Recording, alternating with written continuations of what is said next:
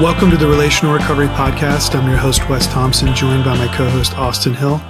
Today, joining us is a special guest, Ben Reynolds, who is the Chief Financial Officer at the Refuge Ministries, uh, who works alongside Austin and myself. And today we chat about various things, but really get into some of the meeting the practical needs of those dealing with addiction. Some of the things that we don't often think about is when we're in crisis, when we're when we're struggling with various addictions, some of the things that kind of go to the wayside are just some of the practical needs like budgets and and taxes and driver's licenses and so on and so forth, things that can overwhelm us to the point where you know, it, we go back to those unwanted behaviors. And so hopefully this um, episode today is helpful and is informative and is encouraging. Thanks for listening. Hey, Austin, it's good to be with you again. Hi, Wes. How are you? I'm doing pretty good. Today we've got a special guest with us, Mr. Ben Reynolds. Ben, how are you? I'm doing good, guys. Thanks for inviting me today. Well, we um Ben is the CFO at the Refuge where all three of us work. Um, the Refuge is a faith-based recovery ministry in Central Ohio, and I know that the guys in the ministry listen to this, which is one of the biggest reasons that we that we do it. So I thought we'd kick off, Ben. Since we've got you here, can you just yeah, tell us a little bit about yourself. Sure. Um, I um, grew up in Southern Ohio. Um, I am married. We've got six kids and 10 grandkids. So keeps me pretty hopping on the family side. Um, I actually um, was the banker for the refuge right right after they got started back in, uh, I think it was late in the year 2000. And I've known Tom and Jonna Thompson for quite a, quite a few years. We went to church together uh, at Open Door in Chillicothe. And then um, I was involved with the refuge as a banker um, for many, many years. And then about in 2000, 2012 or 13, um, the bank that I was working at, um, it got bought out. And I went to another bank. And it was funny because the refuge accounts came came to the same bank. It's kind of like God said, uh, "You need to go here." so um, I worked in the bank until 2015. And um, your dad approached me to come and start try to help out a little bit more. I had volunteered in the past and actually served in the board on the board um, back in the early 2000s. But um, and then in 20 late 2015, the board asked me to come on full time, and um, that was after almost a 30 year banking career, and um, just felt called and led by God uh, to come on board. So I started working part time in 2015. I came in full time. Um, just about seven years now. Um, exactly, it will be on February the 13th. So um, come Monday, actually.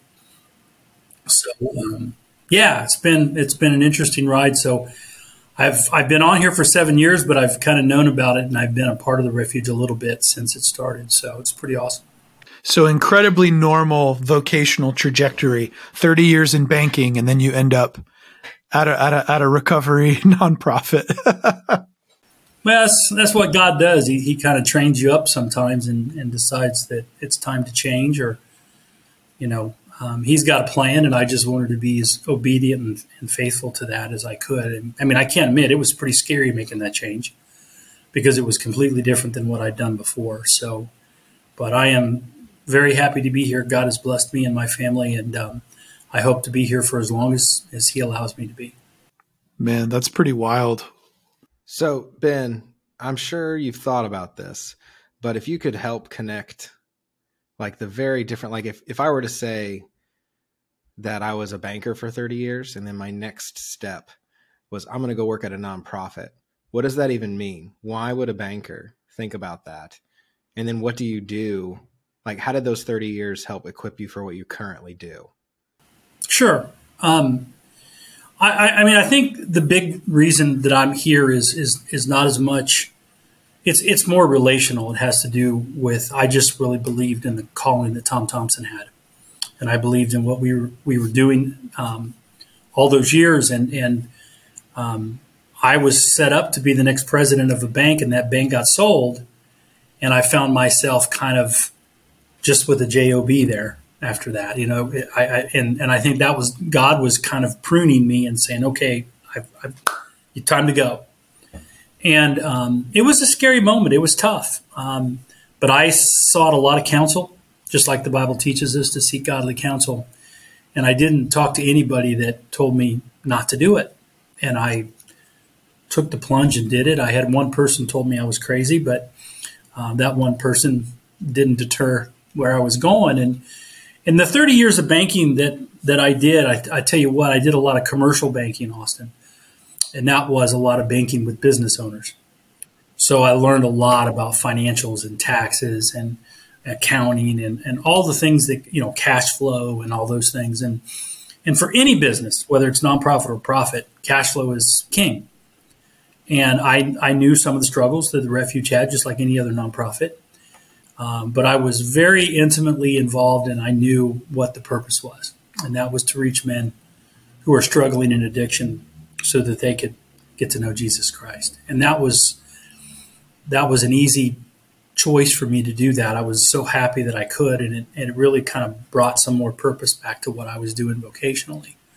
So over those years, I not only worked with businesses, but I worked with individuals, helped them with budget and their credit, getting loans, buying their first houses, starting their businesses, all those kinds of things. And it's just amazing. As I look back on that, I'm reminded each, it seems like every week or every day, there's something in my past that God's using to help me um, help one of the men in the ministry or one of the guys who've graduated and starting their own business or, or whatever. So um, God has equipped me um, to do this job, and I'm just very thankful to be here to do it. Thanks for listening to this episode of the Relational Recovery Podcast. We'll be back tomorrow with part two in our conversation. We'll see you then.